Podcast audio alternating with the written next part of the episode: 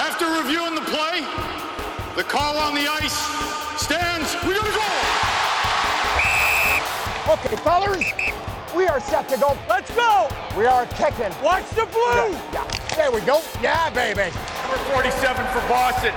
Both guys, five minutes each for fighting! Please moving!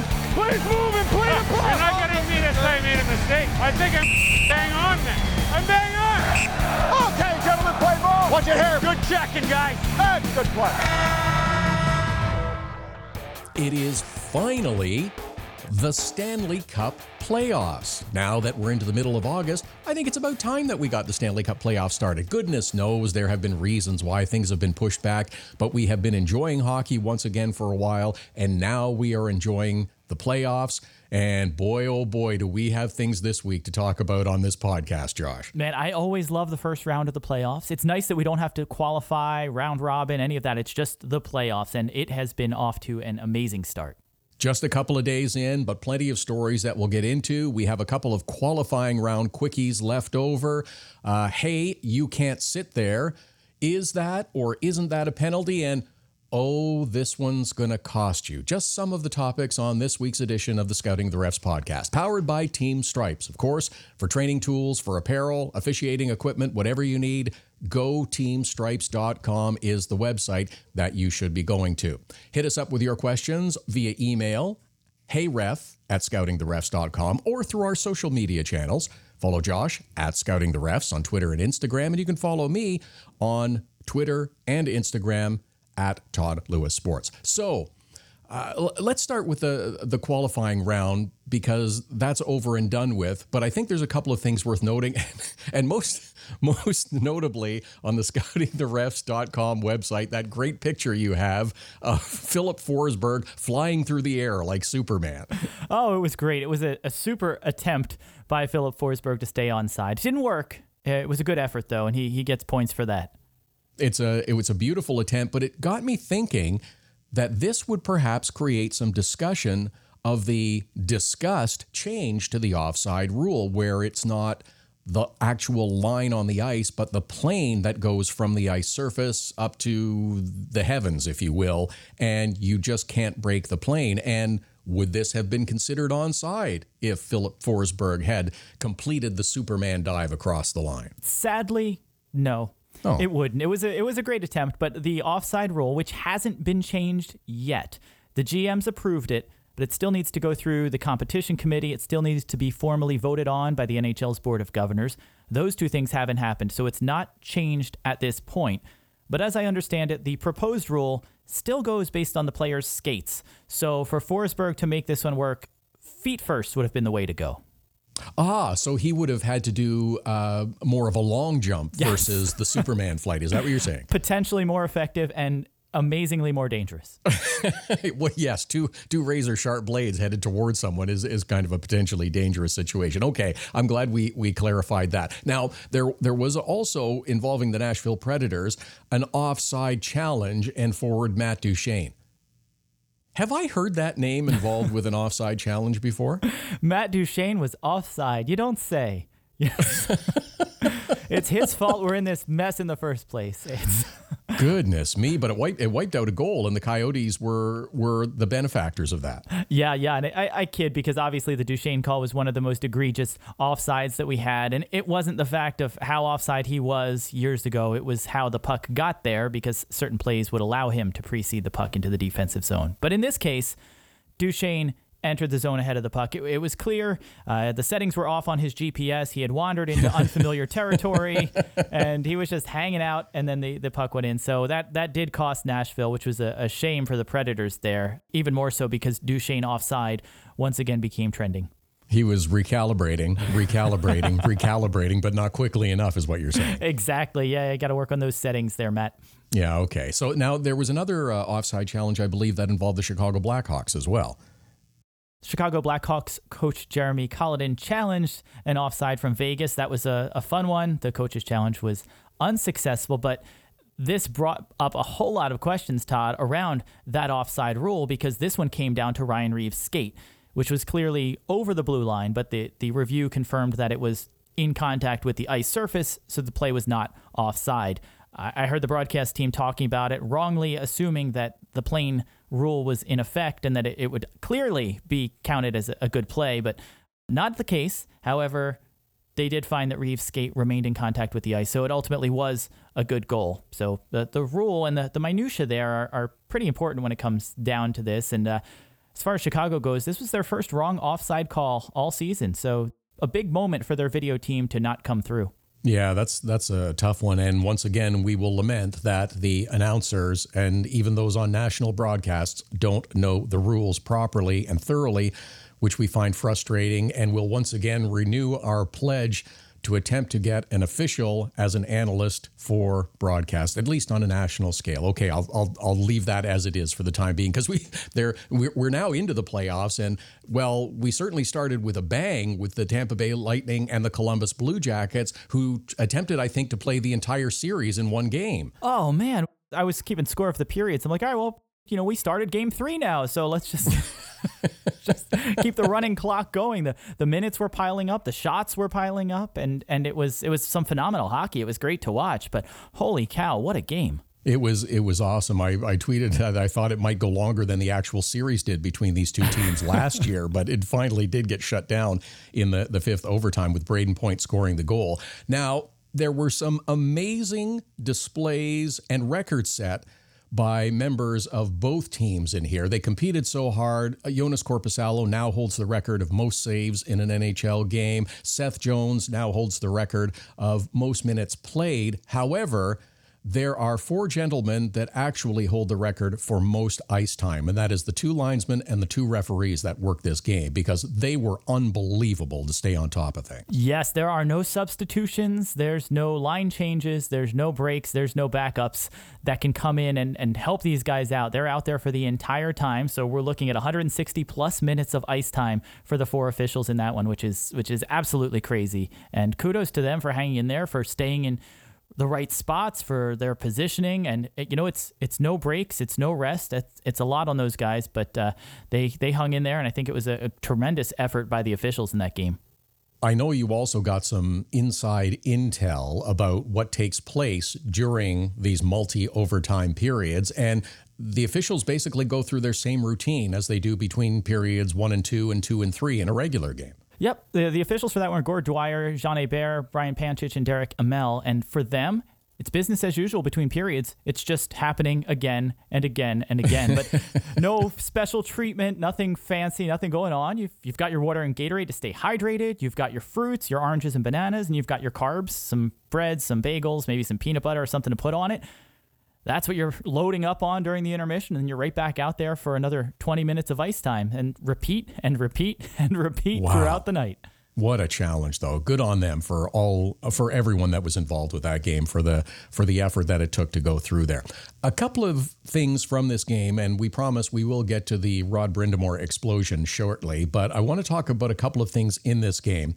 Victor Hedman with the move that others have tried before, but he was unsuccessful as well, trying to avoid a too many men on the ice penalty, decided he'd jump the boards but into the opponent's bench. You can't do that. You can't. No, it was a good try. We've seen guys Yeah. do it successfully in their own bench, but uh, it was funny to see the Blue Jackets react to him trying to hide his his enormous frame at the end of their bench. And the, the officials had to blow the whistle, and the, the too many men on the ice penalty, or too many men on the ice and, and one too many on the opponent's bench, as it were, was handed out.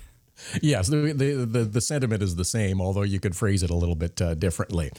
Also, from this game, and I think part of this is because of the frustration and losing after such an effort for the team by the Columbus Blue Jackets, Seth Jones was a little outspoken in some of his thoughts and the officiating of that game. I thought for for general statement, the officials did a great job to handle and survive such a long game. Seth Jones was a little bit upset about a call and a non call. He was called for a holding penalty, I believe, trying to restrain one of the Lightning going in on the Columbus goal. And Victor Hedman during the overtime was not called for a penalty when there was a, a shorthanded breakaway. Now, I see a difference in these two plays. To me, Victor Hedman does not wrap his arm around the Columbus player, whereas Seth Jones does put his arm around the Tampa Bay Lightning forward and restrain him. And that's where I think the difference is. You're right, Todd. You're, you're looking at very minute details, but that is often the difference between a call and a non call.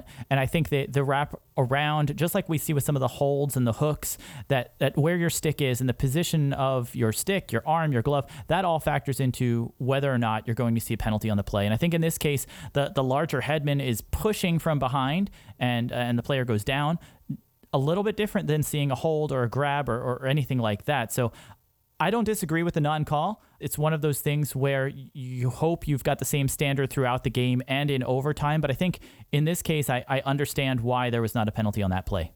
And and I see again, I see the difference between the Seth Jones goal, which was a, penalty. If you wrap a, an opponent up, even if you grab a shoulder, grab an elbow, or your arm goes around, as Jones did, that is going to get called if it's detected by the by the officials each and every time. And we we keep hearing the same analysts say, "Oh, I want physical play, I want hard play, and I want bodies colliding." Well, that's what Victor Hedman was doing. He was being physical and bumping the player off the puck, which I guess is only okay for them sometimes.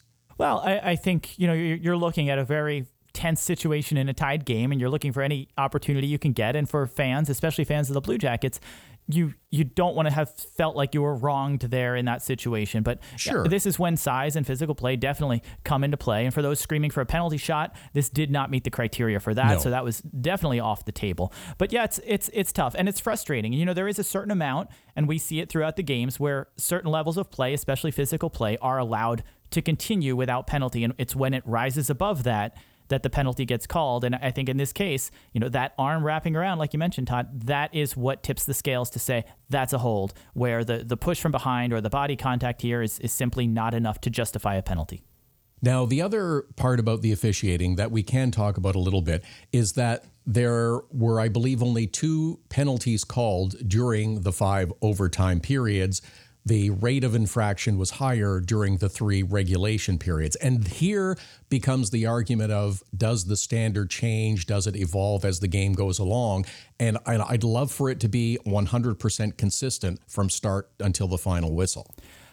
I agree. I wish it would be from the from the start of the first game of the series or of the season to the last game of the playoffs. You would like everything to remain exactly the same. What the standard is set at is where it should go. And I think what we saw, especially in this game, was a bit of a sliding scale where it shifted, and we saw the the threshold for penalties was going to be greater, and it looked like if a team wasn't gaining a significant advantage, or if it wasn't a dangerous play where a, a player was it, potential to get injured on the play or something like that, mm-hmm. that the officials weren't going to call it. And it's it's typical to what we've seen in previous overtimes, especially the longer games. I don't necessarily agree with it. I think you keep the standard the same. As guys get tired, they're going to be more likely to bend the rules. They're going to be more likely to break the rules or or be penalized, and it should be called accordingly because that's that's just the nature of things. You know, you get you get beat as you're going into your fourth overtime. You hook a guy, you should get called for it. And for those who wanted overtimes to end or even talked about, heaven forbid, shootouts in the playoffs, I think if you call the penalties the way they should be called, I think you you don't end up with five overtime games. Now I love a five overtime game. I think it's great. And I, I think mm-hmm. that gives good opportunity for teams to score on the power play in overtime and, and that might end it. I'd rather see them battle it out. But I would like to see the penalties called with the same standards so that you're not letting guys get away with things just because the game's in its third overtime or just because guys are getting tired out there, you're giving them more leeway. I think the standard should remain the same. It didn't. It looked like it, it was fair and balanced for both teams as that Yeah. standard changed, but I'd, I'd prefer that it stay at the same rate you saw during regulation time. And, and that's a great point that it would probably end some of these games a little sooner than going three, four, and five overtimes and and eliminate that part of the argument as well. So we'll we'll see how it plays out for the rest of the the playoffs as we're still getting started in round number one. This is the Scouting the Refs podcast powered by Team Stripes. GoTeamStripes.com is the website to check out for equipment, training tools, apparel, and much more. Okay, let's get to the Canes and the Bruins. Finally, much like much like the uh, game was delayed a few few days because of uh, the length of the Tampa Columbus game, we took our time getting to it. But but Rod Brind'Amour, of course, made the big headline with his comments post game and expressing his frustration about the goal by Charlie Coyle that was allowed to stand despite his challenge for a missed stoppage. there's a few different pieces to unpack with this one.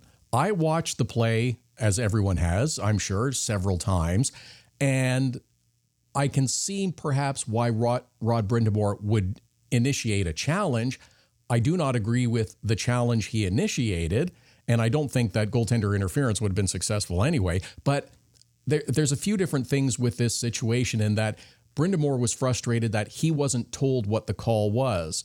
But in a sense, he kind of was, wasn't he? He was. The call on the ice was goal. The officials ruled it a goal on the ice. So when Brind'Amour was getting frustrated on what it was, whether it was possession, whether it was non possession, whether it was a hand pass, the on ice officials at the time did not call a hand pass. They did not call anything. They did not have an intent to blow. They allowed the goal to stand. So at the time that Brind'Amour is faced with the opportunity to challenge the play, the call on the ice is a goal, and it's up to him to decide if he wants to challenge and if he's challenging for a missed stoppage or if he's challenging for goaltender interference. And this is where the confusion with rules can sometimes come in. We're, we're looking for an immediate explanation. And the only immediate explanation is this, by what has been viewed from the officials on the ice, is a legitimate goal. If you do not believe that is the case, having the benefit of a monitor and the ability to watch replays on your bench, then it is up to the coach to initiate the challenge and state the reason why he is making that challenge. Absolutely correct. And you, you can't just offer a general challenge. You do have to be specific on, on the reason for your challenge and, and what you're looking at there. So this is one of those moments when it's up to the Hurricanes video team to look at the play quickly, try to assess, and, and I know there's a lot going on in a short amount of time for this mm-hmm. one, but try to assess do we think that was a hand pass and do we think that was goaltender interference? And you're only going to get one shot. You've got to make the call of which one you're challenging here, if you're challenging at all. Personally, because the puck went from the Bruins player to the goaltender, that would have negated the hand pass. So immediately that's out for me. If I yep. had to challenge something, goaltender interference, if you want to argue that the goaltender had the puck covered under his glove, that's your only angle I think you could even possibly take to have a chance at getting that goal overturned. And unfortunately for the Hurricanes, they chose poorly. I didn't even think that it would qualify as goaltender interference. It's it looked as though it was a continuous battle in terms of fighting for possession of the puck. It was sprung loose and it was popped into the net by Charlie Coyle. It was it was happening outside the crease. So I don't even know that I could interpret that as being goaltender interference. I, th- I think you're right, Todd. I don't I don't know that it necessarily was. It, it certainly is a continuous play. I think you know when you're looking at that and you're you're watching the guys battling for the puck and you're looking at how how guys are coming for a loose puck and the timing. I think some people, including Brind'Amour, may have been thrown off by the fact that they were saying Mrazek had possession of the puck. And right. Pos- possession is not an automatic whistle for freezing the puck. Maintaining possession, holding the puck will result in a whistle when the goaltender freezes the puck. But just because he has possession does not mean the whistle sounds at that moment, nor do the officials have the ability via replay to say he had the puck covered at this instant we're going to stop the play there. That's that's not part of how replay can be used. So I think you're you're onto something there where I don't know that it would have been goaltender interference. It's that's your only hope if you're if you're on the Carolina bench. Sure. Uh, when I first saw the play, I wasn't sure if the officials were going to blow the play dead for intent to blow at the time that he'd covered it. We've seen that in the past where the goaltender covers the puck, it ends up in the net, but the official was getting ready to blow the whistle and it just delayed by physical reasons to get the whistle to their mouth in time. I thought that may have been the case. When it looked like the goal was going to stand and they went over to the benches, it, it became clear that it was a goal and that Brind'Amour was going to challenge the play. So that was my jumping up at the TV and, and yelling, going, All right, here's a big one. oh, yeah, here we go. We got something to, to talk about this week. And of course, Rod Brind'Amour has been fined a substantial amount, 25K, for his post game comments. And I, I think part of that is being caught up in the the heat of the moment and still not completely decompressing after a game and the frustration of losing to the to the Boston Bruins as well in a long drawn out game but I also think that he knew that okay, I've crossed the line. I may as well go really far past it. I'm going to get fined anyway, so it's just the amount that's going to go up. And and let's see what happens with my team now. Understanding that, look, I'm I'm in this. I'm invested a thousand percent, and I need you to be as well. Well, that's it. You know, and boy, did that amount go up. This is the highest coaching fine we've seen in, in eight years since Tortorella was hit with thirty thousand dollars, and of course he had the the twenty thousand earlier this year. But uh, a big big fine for Brind'Amour, so he's he's definitely getting his money's worth for what he said. But I think you're spot on that this is a strategic move, and I won't discount it. The Hurricanes are underdogs to the Bruins, and and now by doing this, the the refs are against us too, and you can try to rally your team and say, look, Sure. we need to fight, we need to battle back. You know, this is this is unjust, and you're kind of putting your team in a spot to hopefully fire them up a little bit. And and I'm sure his goal in doing this was to vent his frustrations, to hope for a sympathetic ear from the league, but also to fire up his team. You mean to tell me that coaches will pit their team against the officials and say they're against us and they don't want to win? I have never heard of such a thing before. It's not just fans who think the officials are out to get them, right? Apparently so. Okay, I got one more that I want to I want to mention. It's sort of a, a, a funny, quirky one to end on a bit of a lighter note. It happened to Robin Lehner of the Vegas Golden Knights not once but twice. It also happened to Brendan Gallagher of Montreal Canadiens versus Philadelphia. They lost skate blades. Now we have seen this occur in the past, and the whistle blows at at, at a different rate of speed afterwards, but that's because just because a player or even a goaltender loses the skate blade does not immediately warrant the whistle being blown by the referee. No, and and sometimes it is, uh, but certainly you don't want to have a scoring opportunity. You don't want the other team to be in possession of the puck. O- officially, the rulebook says under 14.1 that play should not be stopped for reasons of adjustments to clothing, equipment, skates, or sticks. Now, obviously, a, a lost skate blade is pretty significant. It's it's affecting your ability to move. We've seen with players. Play goes on, and the officials have been known to shove a guy towards Yes. the bench or give him a little push to get him off the ice and, and let someone come on. In this case with Lehner, when with it happening twice, we had his skate fly out. The teams played on. He had to make a couple saves with only one skate blade, which was amazing, and, and kudos to him for it. But yeah, the, the rule is that they have to play on, and certainly when there's an opportunity to stop play, then he can go and get serviced at the bench. And yes, of course, if there's a, a, dangerous situation and potential injury to to a goaltender or to another skater, the referees will blow the plate. But it, it kind of makes for a humorous moment now and again, and I'm okay with it. Oh, it was a it was a lot of fun. I was when I saw his skate blade out and the play shifted up ice. I was really hoping the ref would give him a shove towards the bench. We could watch Fleury hop over the boards to come back in. Change on the fly. Yeah, Love come that. on. That would have that would have been awesome.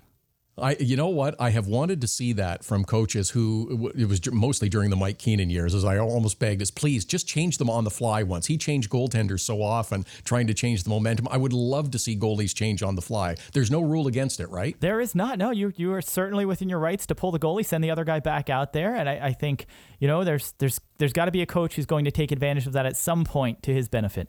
Okay, so there's our challenge. At some point, we want to see a coach change goalies on the fly. Oh, nice. That would it would be a lovely thing. I, I love when goalies wander. I'm a big proponent of getting rid of the trapezoid as it is because there's nothing more exciting than when a goalie leaves the crease. So I think changes on the fly, we, we may have to mandate them, Todd, but I, I think that would be awesome. I think that would be okay too. All right, that's that's a lot of stuff in the first week of the. It's not even a first full week of the NHL playoffs. I suspect we'll have plenty of more drama and chaos and mayhem for our next one. The Scouting the Refs podcast is powered by Team Stripes, your source for officiating equipment, training tools, apparel, and more. Check it out. GoTeamStripes.com. Be sure to subscribe to the Scouting the Refs podcast wherever you get your podcasts. Follow us on Twitter at Scouting the Refs, Instagram at Scouting the Refs, and visit scoutingtherefs.com.